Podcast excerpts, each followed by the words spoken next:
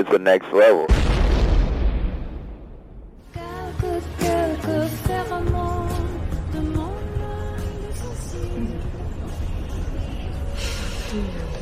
He hasn't stopped playing her since we got back from Snowpiercer.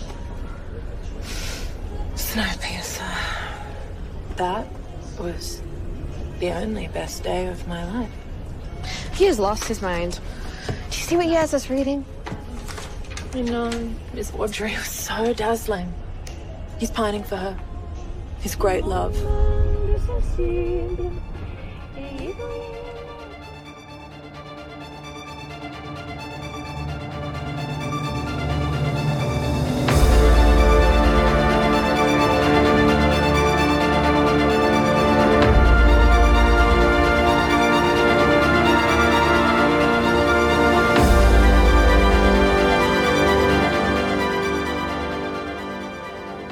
Welcome back to the show, panelers. I'm Steve. And I'm Daphne. And this is a spoilerful podcast of Snowpiercer Season 2, Episode 5 Keep Hope Alive. And I think somebody actually said that during the episode, which I, I should have noted. But the synopsis for this episode is Layton and Miss Audrey make a risky play for Big Alice, but Wilford has his own plan. Ooh. I don't know who's writing these IMDb uh, synopsis, but these are good. These Snowpiercer ones are really good. They don't give too much away. They give you the story, and that's really all you all you need. So I'm starting to uh, to appreciate these uh, even more. I think I've I've said that several times with Mark. But tell me, Daphne, what were your initial thoughts for Keep Hope Alive?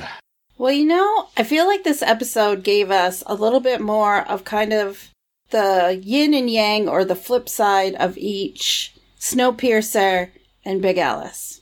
Mhm. We see Snowpiercer and you see Layton's building this big, he's trying to build hope amongst people. He's trying to give them something to look forward to. And we see that multiple times in this episode. Whereas if you go over on Big Alice, I feel like I feel like Wilford is leading more of an iron fisted, do your job, no questions asked, fear motivated leadership. And so I feel like we're getting that two different sides of a leadership strategy.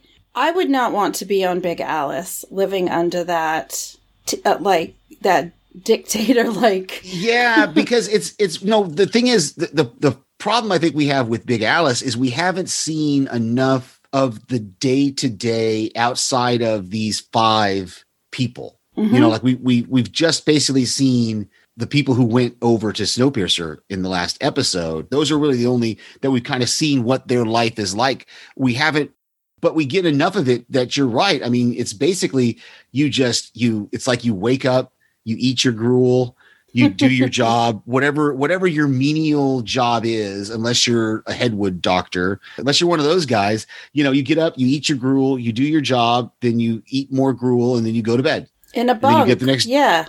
in, in like a bunk that's that's uh, maybe a little bit bigger than like what you would have on like a navy ship or a submarine or something like that and and yeah it's so we haven't seen the class system really on big alice that we have on snowpiercer and that they're trying to break down on snowpiercer but it's it's they're not doing it very well you know so we haven't really seen if there's anybody like in a first class kind of position besides wilford and we see wilford you know in his yeah I was just gonna say, Wilford is definitely above Yeah. first class. He gets what he wants when he wants it. He's got the finest Mhm. clothes, the finest food. Alex, I feel like gets to t- partake in Mhm. some of that, but for the most part, it's kind of he's got that huge car and he Mm-hmm. and does he's what just he by wants. himself in there. and- And even Alex just comes in Yeah. when it's time to do her job, you know, d- do her shift of of Yeah. driving the the the train. So yeah, that's that's interesting. It is very different. Uh, for me, another episode without Melanie, and I was not happy. And you know, yeah, I and she's not even listed in the credits this time. Like I, I looked for it. Like I was just it went right from Daveed Diggs to Mickey Sumner, who's the one who plays Till. And I was like, Wait a minute, they Oh, didn't even list. Jennifer Connelly. Like I kept, I, I backed it up, and I was like, they didn't even, man. So I hope, I really hope we're gonna get, we're gonna get her back very soon, and we're gonna get to see. I hope we don't go this whole season without seeing her. You know, I hope these these I last know. whatever it is. There's we got about, I think it's a ten episode. So we're halfway through, Steve. This is the Yeah, halfway point. if if we have to go until the end without seeing Melanie, I'm going to be very disappointed in in the storytelling. Or they better make up for it with story, I guess. You know, She has always been such a force to be reckoned with. Mhm. All of that time that she spent keeping people thinking that Wilford was alive. I mean, that took a lot of effort and energy, and she really kept things going without really getting wound up. Mhm. She was always like this even keeled leader right? on Snowpiercer, and she kept things in order. And I feel like without her, I, I think I mentioned it last week. I just feel like Wilford's waited for her to leave so he can start hmm messing with things. Exactly, exactly, and that's what we get in this episode. Really, we were talking about it before we started recording that there's a lot in this episode that happens. It's this is a big episode. I, you know, it's it's it's. There's no doubt that it's the middle of the season because this is huge, and again, but no Melanie. It just was not. I was not happy with Yeah. that. So, feel like we got a lot of little parts and pieces, mhm. and we're starting to put this big puzzle together. And I, yeah, I'm really interested to see where it goes. There's a lot of potential. Mhm. And like you, I really hope that we don't have to wait to the last episode to get Melanie back. yeah. I hope. I hope not. But it sounds like they're going to go back to pick her up. They're going to be turning around to go back and pick yeah, and it's up. only like three days, so I hope they don't drag out three days over several episodes. You know, I hope like Well- like maybe the next episode we have. Well, no, the next episode we got to get the aftermath of. Well, th- let's just we got to get into our top five. There's so much. You know, Steve, I feel like we could talk about all these little things all day long and the episode to be about six hours long. exactly, exactly. So let's let's get this this this pun intended train back on the track. And as I as I do every week, because I am a gentleman, you may go first. okay, well, my number five, I'm calling Bye Bye Breachman. Mm, And my question is why would Wilford take them out? Because they are loyal to him. Does he not know they're loyal to him? Did he take them out because they're the toughest on Snowpiercer and he's afraid, oh, they might be against me, so I need to take them out? Or does he Mhm. think, well, they wouldn't expect me to take them out, so I'm going to take them out to show how powerful I am? And then the Headwoods and their little conversation that Josie overhears talking about the Breachman. But it's Mhm. very, it's really cryptic. It's very cryptic. Yeah, I actually had that in my notes because it is very. When I watched it the first time, you know, and then we see the aftermath, we go, "Oh, they're talking about that the breachmen were going to do something." But they, when I watched it the second time, I realized they're really talking around just the fact that the breachmen something's happening. You know, maybe I don't know. That's why I'm confused. This whole and ah, yeah, it's just I Ugh. went back and I actually slowed it down and I went through what they actually said. okay. And so the conversation went like this Wilford pushes and pushes and he won't lose. It's starting tonight. The breachman, he's using them so early. So I assumed using them at that time meant he was going to take them and they were going to be taking control of things. Hmm But that word using, yeah so here's here's here's my take. Here's my take because uh, grammatically the pronoun them should apply to the breachman Mhm. if you're following grammar proper Yes. grammar. But what if it doesn't? What if the breachman was just a statement? And then the next sentence they're using them so early is the other the hooded right, that we've never even heard of. that we don't even know who they Ooh. are. It's his other, and maybe maybe this is a play. I, don't. Again, it's it's one of those things because see, the breachmen are kind of like the firemen, right? Yes. Like they they're the ones that when that when that uh, when that uh, car in season one got smashed and the snow was going in, they were the ones that suited up and had to go in there to repair that car so that the train could keep going Yes. you know, without have you know, and so losing them is a pretty big deal It is. to Snowpiercer, and and Wilford can Wilford then use that as a chip and show that Layton is losing his control. I again, I don't know because unless, like you said, maybe Wilford didn't know they were loyal to him, and then and then there's Boki who survived. Only only because he was being questioned by Layton. Exactly. Yeah, Layton and Roach, they they they're coming up the hallway just as that hooded figure is about to go in there to take Boki out, and the and whoever it is leaves. Uh, So- when I was watching it, I didn't realize like how significant Mm-hmm. that was until they went in and we saw Yeah. all the others dying. Exactly. It wasn't until my second watch that I realized, oh, that's what was going on there. Because you see that guy walk out just as Layton and Roach are walking in.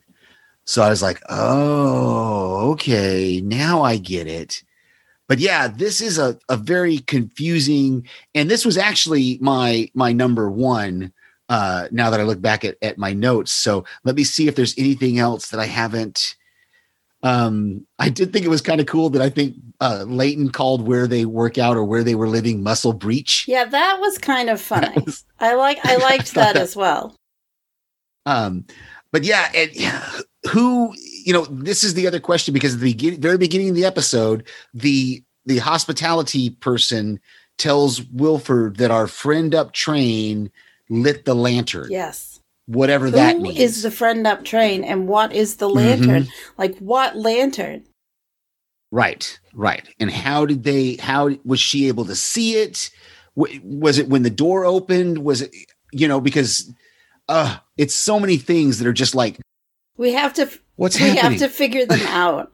And the last thing that the doctor's Headwood said was we could lose some good te- we could lose some good subjects too soon. And so with that I was thinking was he thinking that because the Mm. breachmen are bigger he wanted Mhm. more icy bobs? I don't Mm, know. Interesting. Because so if they if they knew the target was the breachman, and that it wasn't the breachman doing the targeting, yes. then that would make that statement would make sense because they're losing their they're going to lose their test subjects.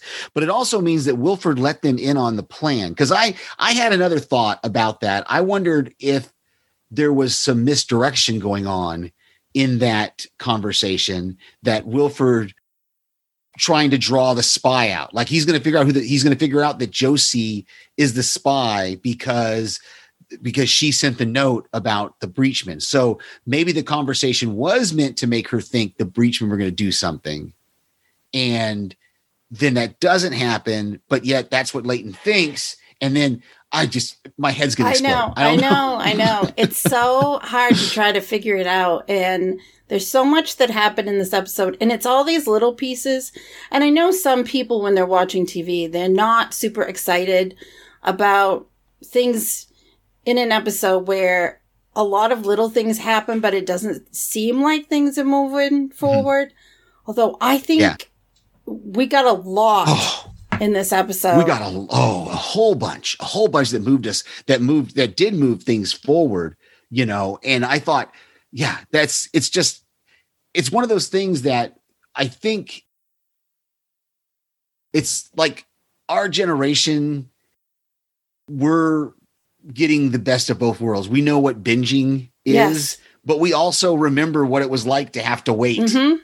A week in, bet Yes. in between you know and so th- there's this whole this whole thing of of on one hand "Wow, i'm really excited i, I wish i, want to see the next episode now but there's also that same anticipation that i remember having you know when i was younger when you had to actually had to wait Yeah. a week for the next for the next show or sometimes you had to wait months depending on hiatuses and seasons ending and stuff so um It's a lot of build up. it's exciting A lot of build up, and I like exciting. that about episodic TV.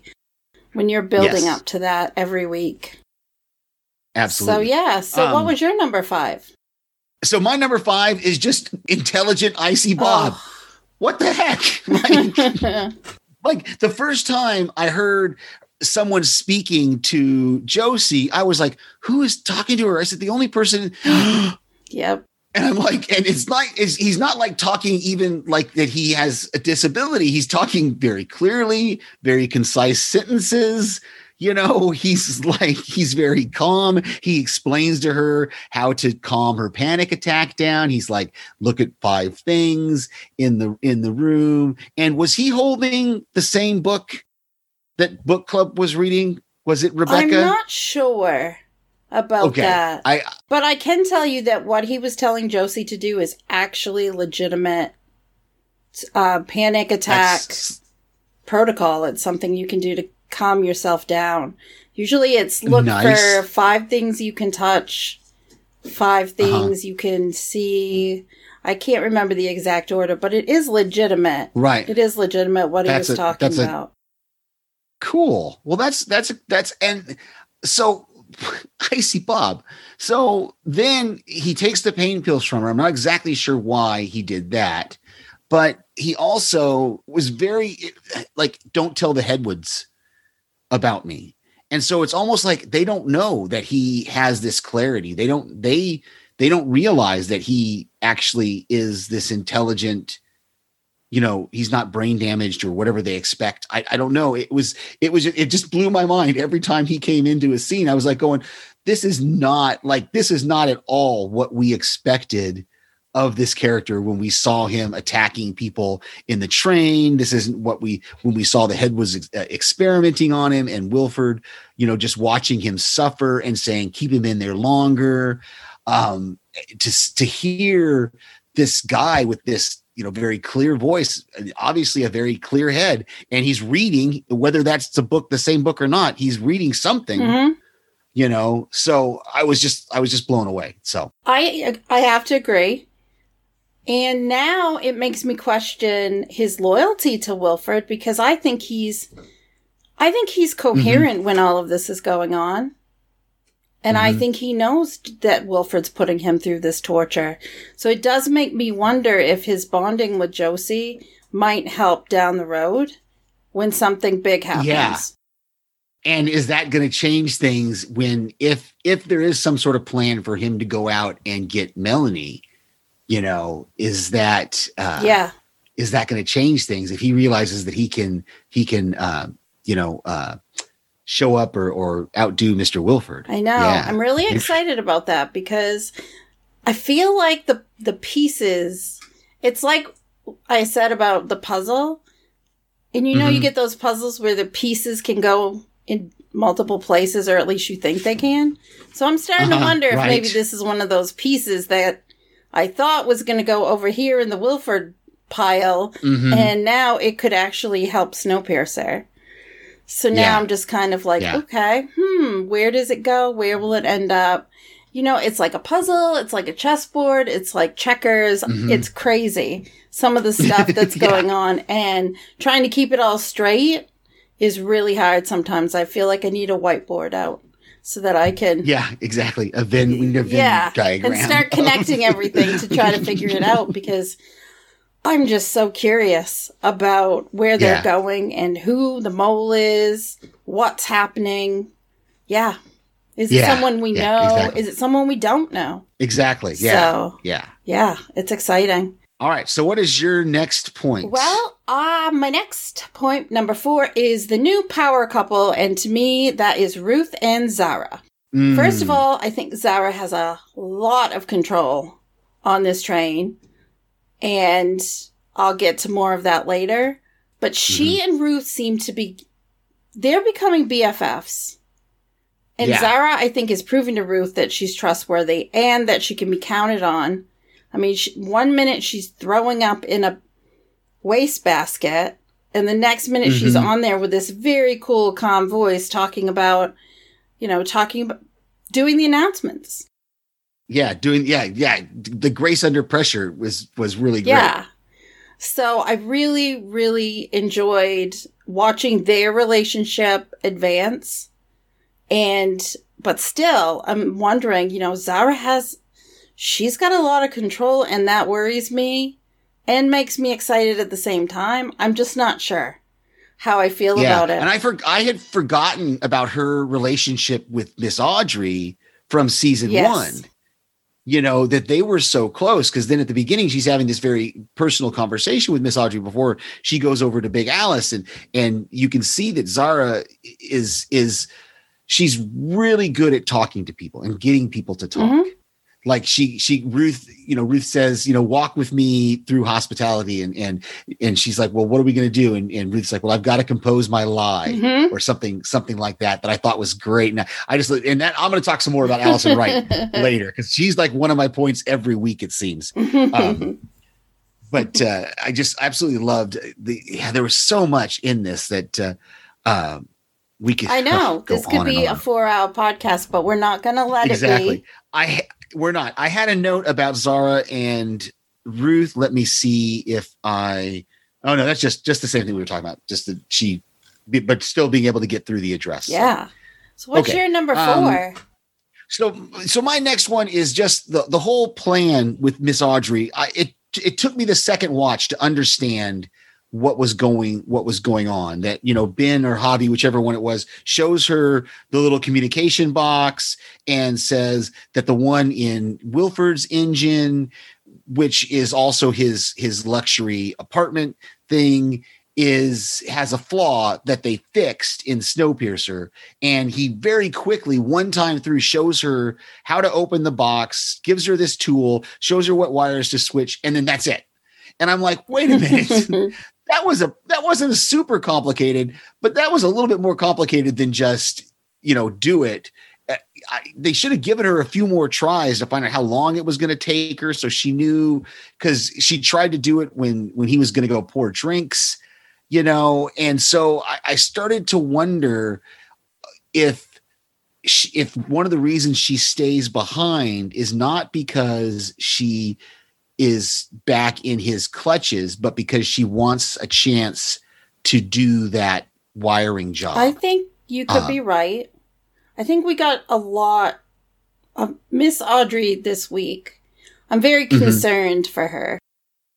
I am. I'm concerned because you know Wilford saw that screw that it was loose, and he kind of fiddles with it before he goes after her. So I don't know, you know, if he finds that tool or if he catches her doing it, or if maybe he already knows about the flaw and he's fixed it in Big Alice. Yeah. You know, I don't know. uh, there's a there's a whole lot of things to this that we're just going to have to wait and and see and i'm excited to see where it goes but i'm i'm hoping i'm hoping really that, that my my intuition uh, holds true that she didn't just stay because of him but she stayed because she wants to try to fulfill her mission I hope you're right. I feel like Lena Hall has really, I mean, I enjoyed her so much last year as Miss Audrey. And this Mhm. year, I feel like she's getting an opportunity to do even more.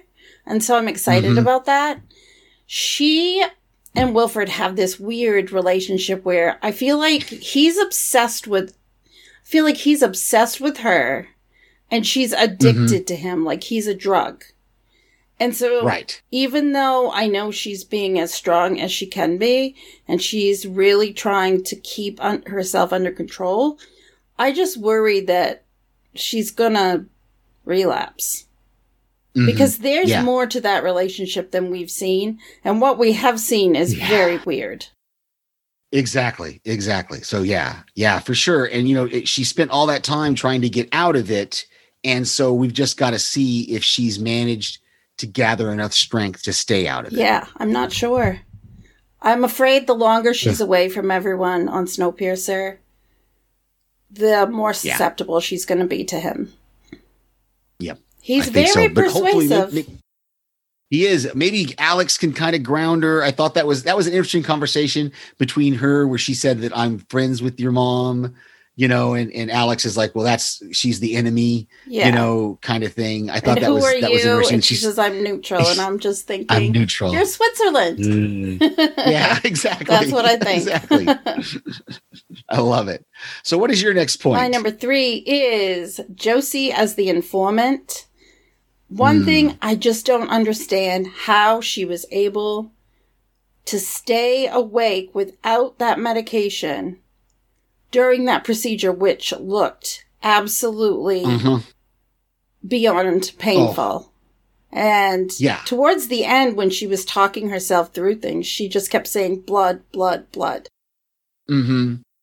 And then she gets up and she's able to walk right after it. I know. You know, I mean, it just I don't know if that's an inconsistency in in the writing or if she's just that the character is just that tough. I think she's super tough. know. I really think that she is. And I appreciated though Icy Bob giving her advice, like Mhm. telling her not to trust the Headwoods. yeah. And And that's yeah. where that was when I got the idea about the possible misdirection Mhm. of the of the conversation that maybe it was more to try to draw out who the spy is. But then then as I got to thinking more and more about that, I started to think it's like she would be the obvious spy. Mhm. Right? Like she should be the obvious spy. And then like even Terence figures it out, and we'll talk some more about Terence and Pike, but even Terence figures it out because Layton makes one one classic mistake that Layton makes is he uses the same courier too many Yes. times. You know, and you can see that he kind of changed it up later because he uses a different courier to get that last message to him. You know, but still, it just it.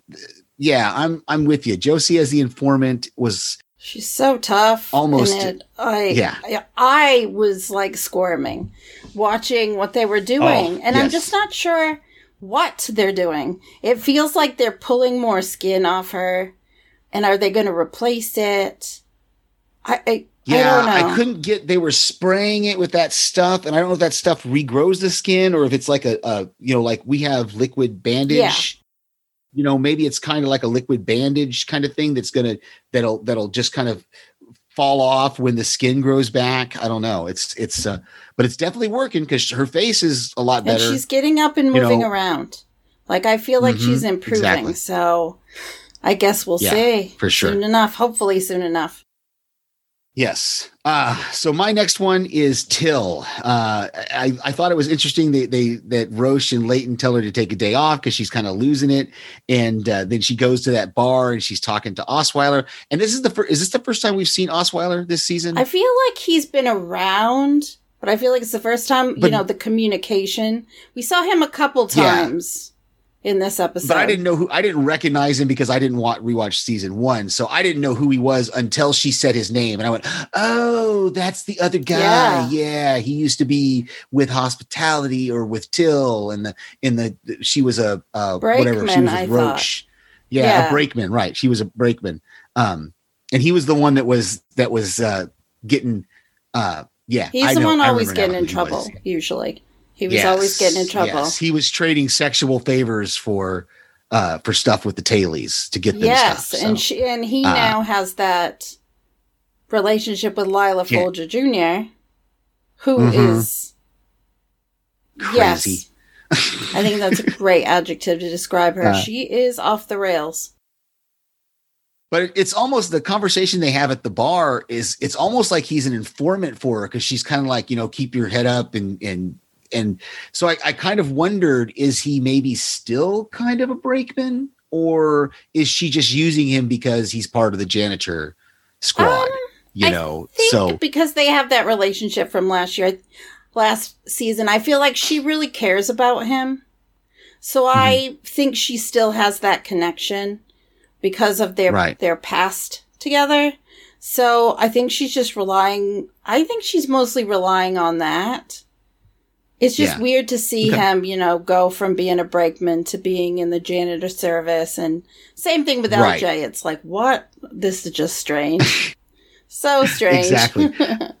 um I, you know, I love the pastor kind of pulls her out of there and he has a, an interesting counseling kind of method for her. I guess he kind of tailors his counseling session to what you need, I know. you know.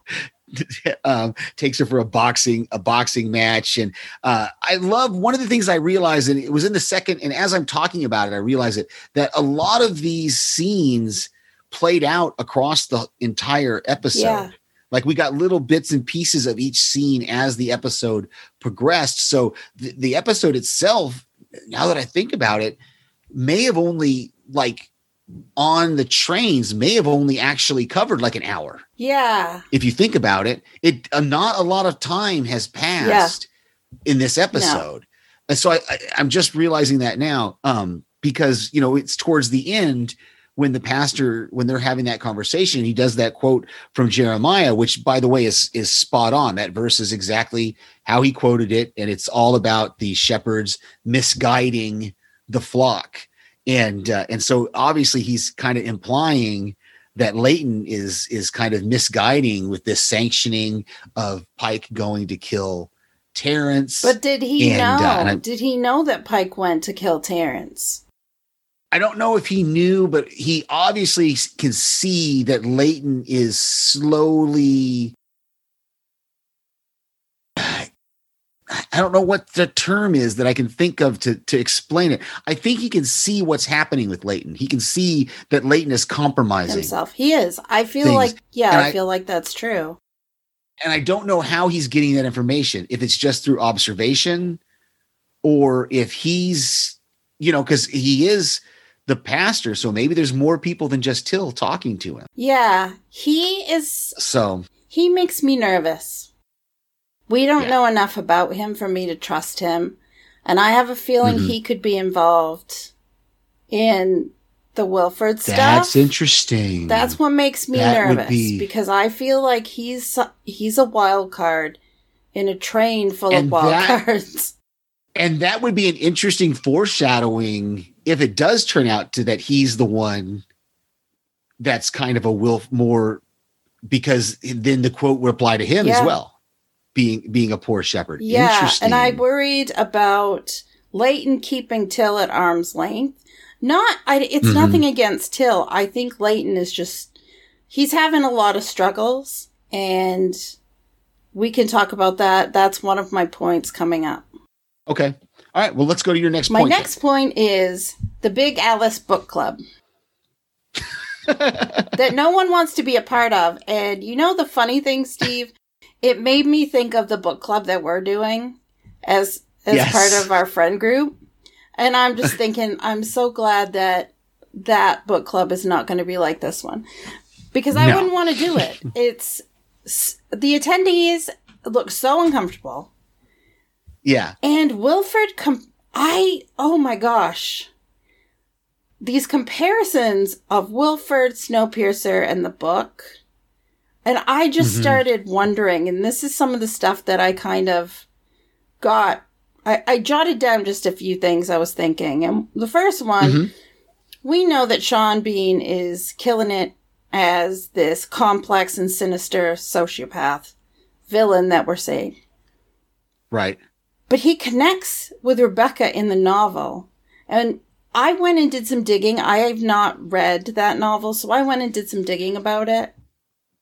Oh, good. Because I did a very, I did a very, very light looking at it. So if you dug deeper, that's good. Well, the main thing is Rebecca in the novel, she is this cruel, selfish, and a bit of a sociopath herself. Oh, And the man that she, the main, the husband in the story, who Mhm. has gone on to marry another wife because he killed his first wife, and then at the end, his house is burning to the ground. okay. Okay. So Rebecca, the, the title character is not the wife. No, Rebecca is the dead Okay. wife. Okay. Yes. Now that and makes if you remember. Alex, I think it was Alex who pointed out he killed his first wife, and his house burns to the ground. Yes. Yeah. Because I, Yeah, I so what I'm trying to figure out is who is who in this book because I feel like he's connected to that book. He likes that book. Probably because Rebecca herself was like him. So I'm wondering if he sees himself as Rebecca, if he sees himself as the husband, Um, and it, Mhm. whatever role he's thinking of himself, is Audrey his narrator, who is the woman that he marries if he's playing the part of the husband? Is Melanie Rebecca? I don't think so. And is Big Alice or Snowpiercer his quote Manderley, which is his big massive mansion that was in the book? Okay. So I feel like there's a lot there. And so I need to stew on this a little bit more because I feel like it's very likely that none of this means anything. However, given what happened with the Breachman in this episode, I'm not discounting mm-hmm. anything anymore. Yeah at this point uh, who knows? Who knows what what could be the yeah that's interesting to, to see if there's parallels between these characters in the book and in in the show. We'll have to see i think we'll have to see if they carry on if they talk anymore about about the rebecca I think we need to find or, out or not. if um, Icy Bob was reading that book too. Uh, like I said, it looked to me, it really looked because it, it looked like it was the same. It looked the same. I, I, am going to, sure. you know so, what, Steve, and I'm going to cut this out when I send it to Mark. I'm actually going to Okay. look it up. Was Icy Okay. Bob reading Rebecca? See what it says. Oh, no, it doesn't even say. Uh, Okay. Oh, well, you you can't. yeah. What? What book was Icy Bob reading? Okay. Let's see. See if that gives you. It it's oh Wilford Plant. Ooh, no, I don't want to see that. Um, I don't want to see someone else's theories. Like I like to come up with my own. Oh, there you go. What book Oh, was yeah. Bob Okay. reading? Yeah, I I'm not really sure. It looked it the, the cover to me the second time looking at it. I didn't pause it or anything. So right. um, it looked like it was the same book, but it, you know, it, it might not have been.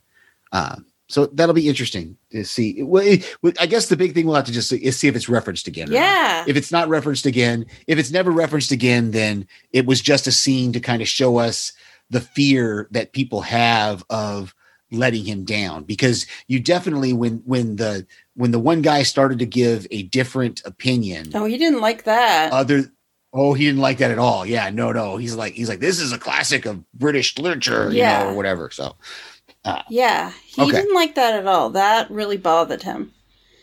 mhm. So yeah, I'm not sure. I, I'm just yeah, I'm just really yeah. Interesting. It's gonna be yeah.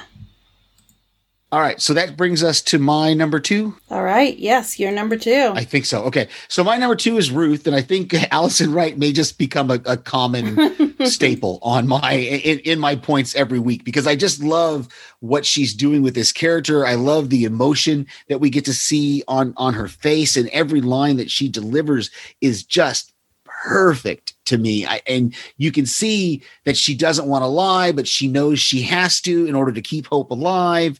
And it, just oh, it was it was so good that just the subtle things she brings to this character um just amaze me every week the more and more we dig into it we get to see more and more of her and i just love that that whole speech she gives that short monologue about melanie's message. Like she could have just come on and said we sent the balloon up. She could have done the same thing that ben did with wilford. We sent the balloon up. We got the ping. Hmm could have been done. But she knew that th- in order to inspire and keep the people hoping and keep their faith, she had to have this very flowery kind of speech. And, you know, the children are, are making this banner for Melanie and they're all so excited and they're looking up to her as a hero. And so she, she really wanted to keep that going. And I'm just now realizing that what she's doing is very similar to what Melanie was doing in the first season by Yes. pretending to be Mr. Wilford. Now, in a way, Ruth is she's not pretending to be Melanie, but she's pretending that she's hearing from Melanie and that she's getting all this that that Melanie is out there conveying all this stuff to them. Yes, I agree. I agree with that. I think that I think that Ruth is kind of a wild card and not in the same way as I talked about uh, other wild cards. I'm thinking more along Mm-hmm. the lines of I think that she has more power than she thinks. And I think that she can influence. She has a lot of influence. Yeah. And I'm really looking forward to seeing how she's able to use that influence. Because right now she seems to be fighting this battle with Layton. This silent mm-hmm. battle where she's just trying to get him to pay attention, not pay attention. She's trying to get him to let her in. To tr- yes, to trust her because she she that's what she said. Was it last episode or was it this episode? She said that to Zarah that she said, "I trust him, but Trust he doesn't me." trust me yet." Yes. And so maybe this, her doing this will give him, will inspire him to put her, his trust in her, Yes. you know? So maybe that's part of what she's trying to do. I hope so. I hope that they can learn to trust each other because I feel like when you go up against Wilford, and I think I said this last week, when you go up against mm-hmm. Wilford, you've got to have all your parts and pieces together. You've got to do it as a unit. You can't be split. Right. Exactly. And now I feel like there's a lot of splits happening on Snowpiercer. There's a lot of mistrust and a lot of stress. I'm not. and now we've got to kind of bring it back Yeah. together. So these next episodes will bring us I hope back. so. I'm excited. Hope so. All right. So what is your top My one? top one is, and we've talked about this a little bit, Layton's struggle with leadership. Because mm-hmm. I think when he was being the detective last season, I feel like that was his role, kind of like this public servant, not in this leadership role like Melanie, but more of the people's person. Like, I feel like he was the person that was more representative of the people not Yeah. necessarily like a leader. He he was i would say like if i to use a baseball metaphor and i'm not normally a baseball sports guy last season he was at the plate. Mhm. he was the batter. He was driving a, a lot of the story and he had his own individual achievement to make Yeah, of solving this of solving this crime. Now he's on not on the sideline necessarily. He's not necessarily a coach.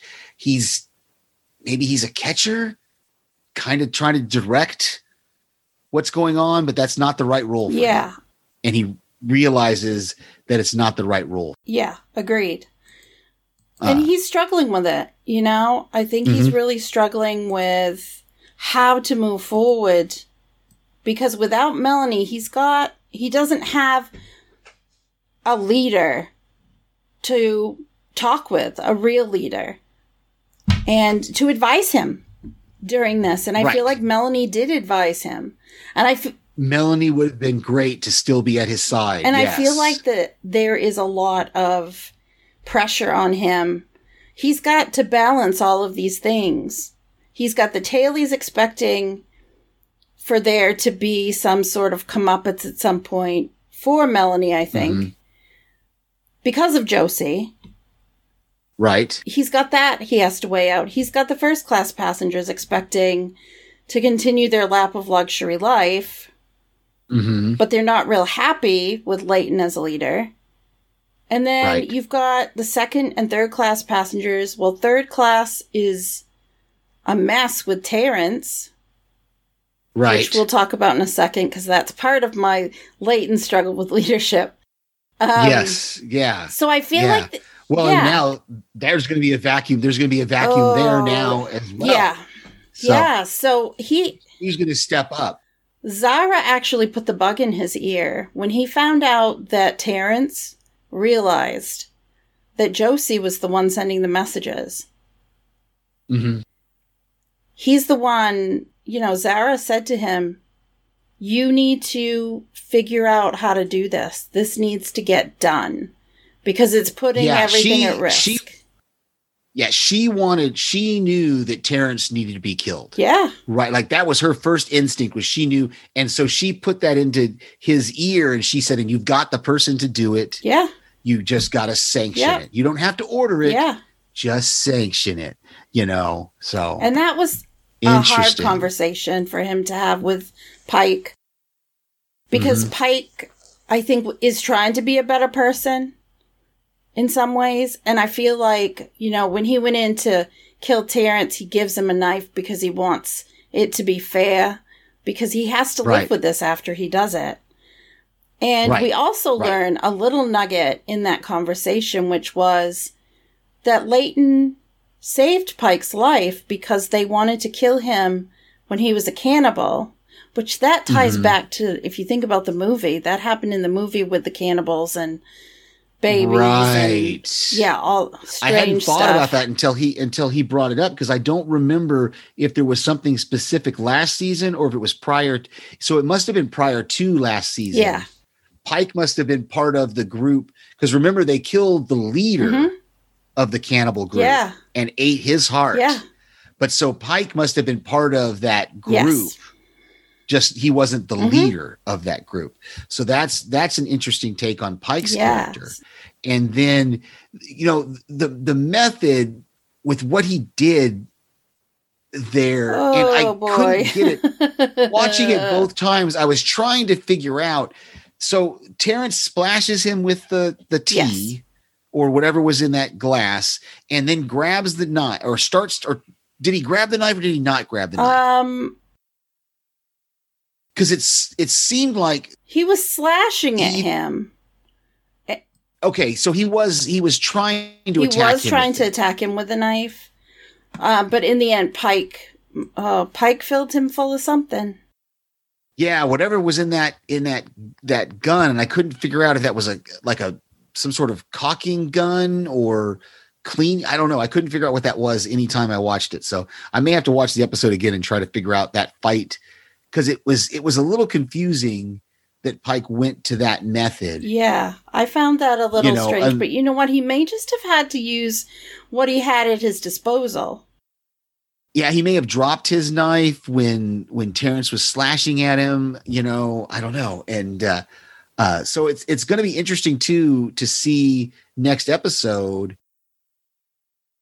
Are they going to, you know, how is Till going to respond to this? Yeah. because this is now is this a murder in, investigation? Is is Layton going to just tell her straight up that he sent Pike in there to kill Terence? Are they going to try to cover it up?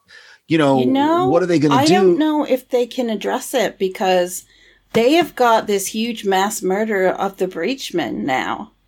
Mm-hmm. That's on That's top, on top of, of, this. And Yeah, right. Till was already feeling really stressed out about trying to find The- out the- who chopped off Lights Lights' fingers. Fingers. So Right.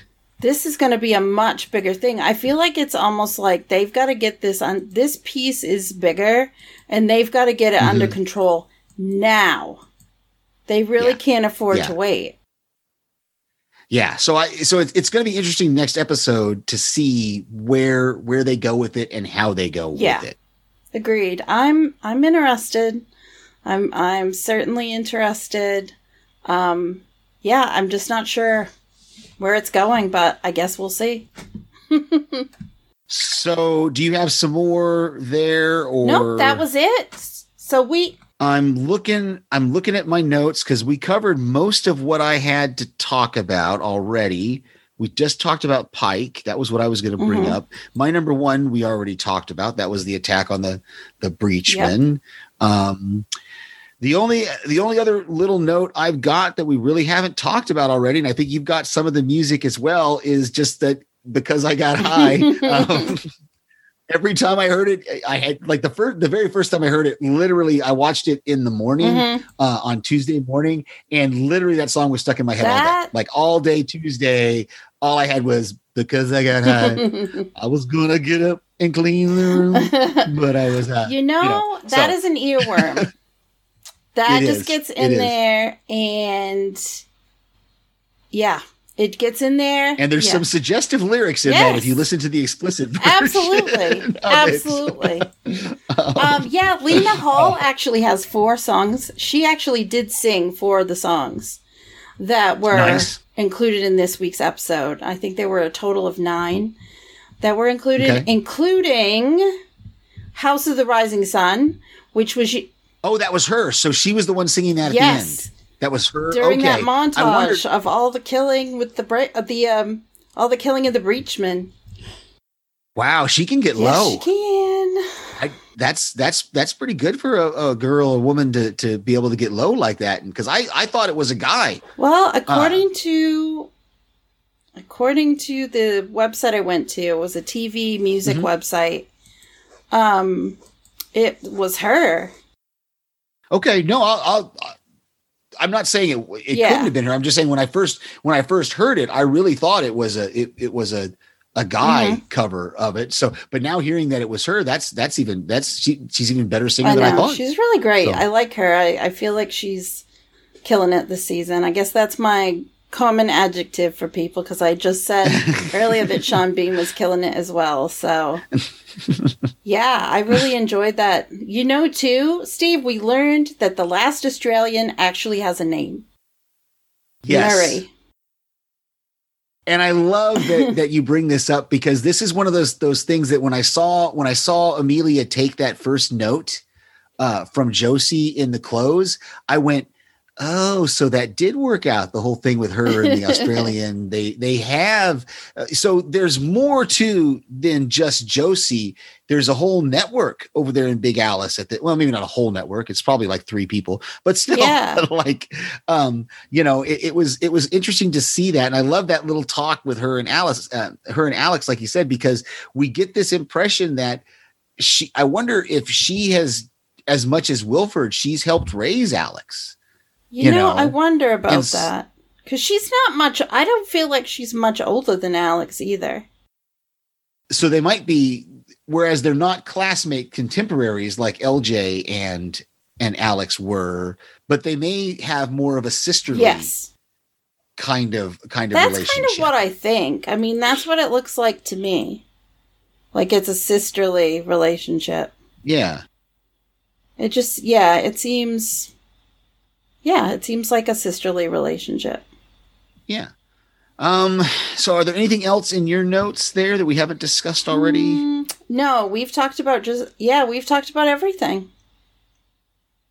Um, yeah, Okay. I feel like we've covered it all. Uh, so let's let's let's go into some quotes. Um, do you want to start? Sure. So, um, Icy Bob, one of his great quotes where he's helping um, Josie figure out how to handle the pain that goes around things, and not just the pain, but the panic. And he says the trick is to externalize the pain, don't internalize it, or it will paralyze you. So I thought that was really good advice. Who knew? I like that. Knew Icy Bob could talk like this. I just crazy. It was it blew my mind every time. Like it, like even the second time watching it, when I heard his voice start, I went, "Who is that?" Oh yeah, that's Icy Bob. Yeah. Um, so my first one is just when when they're at the beginning when Ruth and uh, Zarah walk in and she says, "Tristan, you are fired from the address service," and he's like, "Oh, thank God!" You know, you can just tell that he's stressed out, did not like doing this this addressing this address. So I thought that was kind of cool. yeah, he was pretty happy to be fired Yes. for sure. Um, yeah, my second one is when Till meets Pastor Logan and they go back to his place. She seemed a little surprised that uh, Yeah. she saw him in the bar, and he said, I just met you in a bar. I go where I'm least expected. I like that. I liked That's a that good- too. That's a good line for a pastor. Yeah. Yeah. Um, my second one is it's Alex talking to Miss Audrey, and she says he tortures us with your albums all day. Are all those songs really about him? and I think she She's- says something like most of them Yeah. or something like that. Yeah. For sure. Um then I have the next one I have is uh Terence and Pike Oh yeah. and Pike goes in with a knife to give it to Terence and wants it to be a fair fight. Terence says, "You come here to kill me and you want it to be fair." And Pike says, "It's a tail thing." I like that. I, I liked that. The, the second I didn't realize it the first time, but the second time I, I watched, I was like, oh, that's kind of cool. It's a tail thing, and we're getting a lot of that. It, I realized in this episode too, um, even with with Layton or this season, really, where Layton's had to remind them that he's still a tailie. He's not, you know, just because he's leading the train, he still considers himself a tailie. Yes. So, um, let's see. My uh, my last one is I loved again. It's it's a line from Ruth, and I I just it touched me when the way she said it and the way she delivered it was so perfect. When she said, "Even I've done things in teal that I'm ashamed of." Yeah, and I didn't realize that color was teal. it is. I think it's more of a turquoise, actually. But well, yeah, we all look at things differently, we- I guess. Exactly, exactly. So we did get some feedback uh, this week from our Facebook page. Wonderful. This is from Teresa. Thank you so much, Teresa. She says, I'm finally caught up. Holy shit, I'm loving this season. It's more intense than last season. I love the movie and I love this series. I hate the way they end the episodes like in the middle of a crazy action deepness. It's like turning to another page in a book and no more pages. LOL. They better not do it on the last episode of the season. I will be really mad. But damn, this last episode five was cutthroat. And I put pun intended or not. That's and she follows it up with she loved it. Oh, So, good. I feel like I feel yeah. like you know I talked about it a couple episodes ago. With the second season of a show, it's so makes me nervous that there's going to be like that sophomore slump where the 2nd Mm-hmm. season is not as good as the first. But I feel like this one Yeah. is still really chugging along and I like it. So I'm excited Yeah. To see what happens. I'm I'm excited to to see, and I'm uh, uh, you know I'm excited to see where it goes from here, and I'm excited that uh, we know that there's a third season coming someday. I You know, know. uh, I I'm confident that they're going to end this this one really really well. So Me too. I'm excited. all right. anything else from anything else from this episode that you have to add? Um, no, I think everything, I think we talked about everything. The only other thing I can think of is when Miss Audrey was walking from the night car to go through the tail section to go to Big Alice, she, everyone was just in awe of her. And I just thought that was a really cool shot visually of that. Yeah, yeah. Of that, um, I'm going to start trying to pay attention to the way they're shooting it because it feels like they're they're putting some sort of filter on the lens Yeah. or or some sort of filter on it digitally that's softening Yeah. everything. Or or even on Big Alice, it feels like there's there's softer Yeah. colors uh, going on. So I'm going to pay attention to that. Or It's try to such a attention to that contrast, though, if you think the train is just the silver gray and outside is Mm-hmm. white with the ice and the snow. And Yeah, then the inside, you see Wilford's car is all these robust, beautiful colors. Mhm. And then you see the teal uniforms that are so, like, they stand out so much against everything, you know, Yeah. closer, especially up front, where it's all white and very sterile looking. It just, it pops, I guess. Yeah. Um, I have one podcast recommendation. I, I listened to Michael Rosenbaum's uh, Inside of You. It- Michael Rosenbaum, if you don't know, he was on Smallville. He's been in a lot of TV shows, and um, he does a podcast called Inside of You with Michael Rosenbaum. And uh, I love to just, you know, I just go back and I find sometimes I don't necessarily do the current week.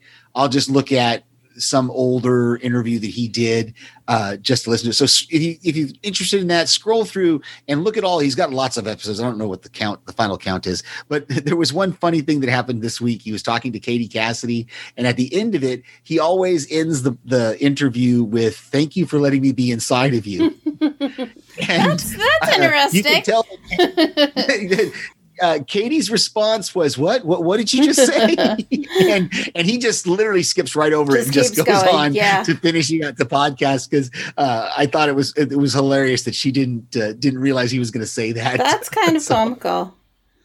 I Yeah. think um, for me this week, if anyone doesn't listen to Strange Indeed, they had a fantastic interview this week with Brad William Henke, who played Tom Cullen in the Stand miniseries on CBS All Access.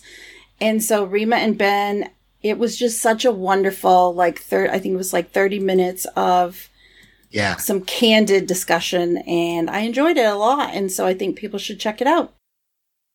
It was really good, and I, I'll give credit to Rima. She did a lot better with her first uh, celebrity interview than I did. I I was a complete moron when Mark and I talked to the comic book No, men. So, wasn't that uh, bad, uh, Steve? Thank you. I haven't listened to it because I knew uh, I appreciate somebody saying it wasn't that bad. You know, man, I, felt- make a habit, Steve. I don't ever. I edit uh, Run for Your Lives, and I never Yeah. listen to it after. Like, I just don't. I at the beginning for a long time I listened to Mark and I's because I wanted to s- get better Mhm. at it. So I would listen to myself and and hear not just the way I talk because I you know stutter. We all do that, but I mean just as far as trying to not step over people and not interrupt and that kind of stuff.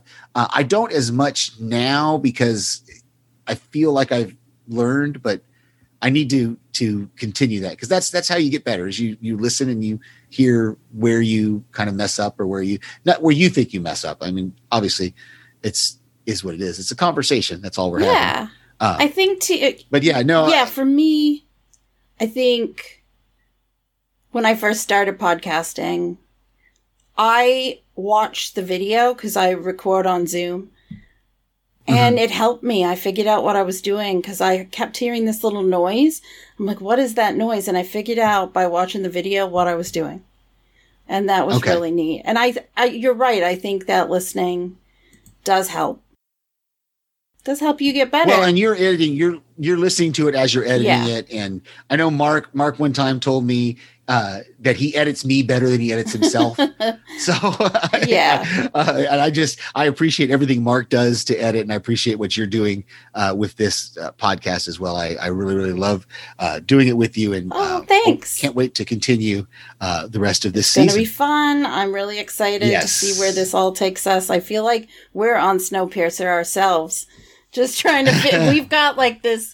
Last week I felt like it. I feel like we're on, we have a front row seat and we're just, Yes. we don't get to participate in the show, but we're just kind of watching and listening and trying to piece it together. So Well, if you would like to send us some feedback, as Teresa did, and we appreciate Teresa's feedback, you can send that to our email address, which is panels to pixels1 at gmail.com. That's panels to pixels1, the TO spelled out right in the middle and the number one at gmail.com. You can also do as Teresa did and go to our Facebook page. I will try to be better about putting up a post for feedback uh, on there, but that is facebook.com slash panels to pixels.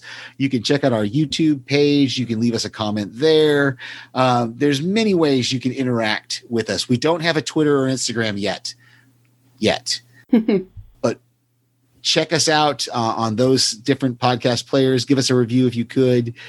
Next week, we're going to continue our coverage, obviously, with episode six. And that one will be just a few days away. We're recording this on Thursday night, and uh, it'll be Monday. It's, I know. We'll be here before so you know it. excited. Ah, all right. Well, other than that, you uh, how else can our listeners hear you, Daphne? I think you already mentioned it, but You can hear again. me on Run for Your Lives. Paige and I have celebrated 25 episodes, and I think the episode that will be out when this is online will be The Faculty, and it's actually episode number 27. Got some great feedback for that already. I'm looking forward to uh, releasing that episode, and we've got some great fun ones coming up as well. I'm excited. I sent you a feedback uh, for the faculty, and I'm excited to hear what I said because I don't remember. um, and I'm excited to hear you guys talk about the faculty because I, I like it, and watching it twice in just a, a couple of months, I appreciate it even more. So it's it's, It's really one of good. those fun ones. It's a fun Yes. It's got a little bit of humor and a little bit of sass, I think. So I really like it.